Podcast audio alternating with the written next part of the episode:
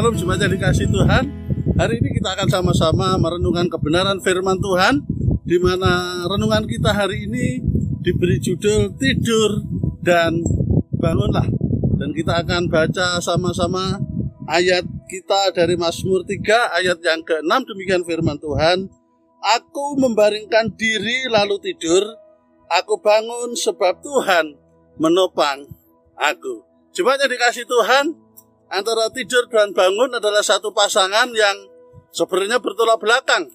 Yang satu berdiam diri, tidur, beristirahat. Dan kalau bangun, kita mulai beraktivitas. Artinya bahwa kalau tema hari ini mengambil satu tema eh, tidur dan bangunlah, berarti kita ada keseimbangan di dalam kehidupan kita. Ada saatnya kita beristirahat, ada saatnya kita beraktivitas. Istirahat itu perlu bagi kesehatan tubuh kita, bagi kesehatan e, pikiran kita. Karena apa?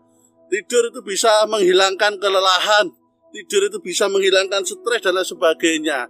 Dan ketika kita sudah cukup beristirahat, kalau orang dewasa itu sekitar tujuh sampai delapan jam, kita bangun dan kita beraktivitas kembali.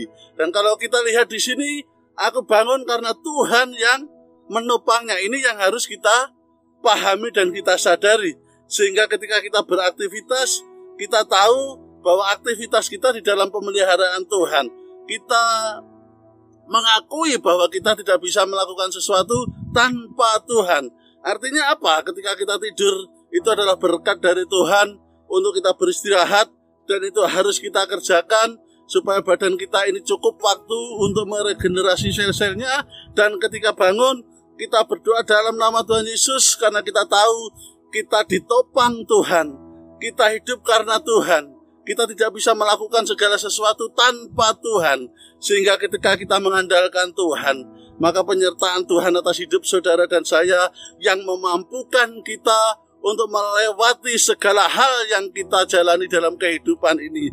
Karena kehidupan yang Tuhan masih berikan, ketika kita bangun di pagi hari, itu berarti Tuhan masih memberikan kesempatan kepada saudara untuk melakukan sesuatu, untuk bekerja, untuk melayani, untuk menjadi berkat bagi sesama. Dan satu hal yang terpenting, kita mengandalkan Tuhan, kita minta pimpinan Tuhan, karena segala sesuatu itu Tuhan yang memberikan kekuatan, Tuhan yang menopang kita.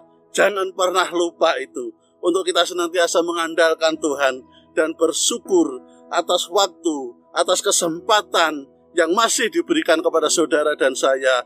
Kiranya Tuhan menyertai dan memberkati kita semuanya di dalam beraktivitas, di dalam melakukan segala sesuatu untuk kemuliaan nama Tuhan. Tuhan Yesus memberkati kita semuanya. Immanuel.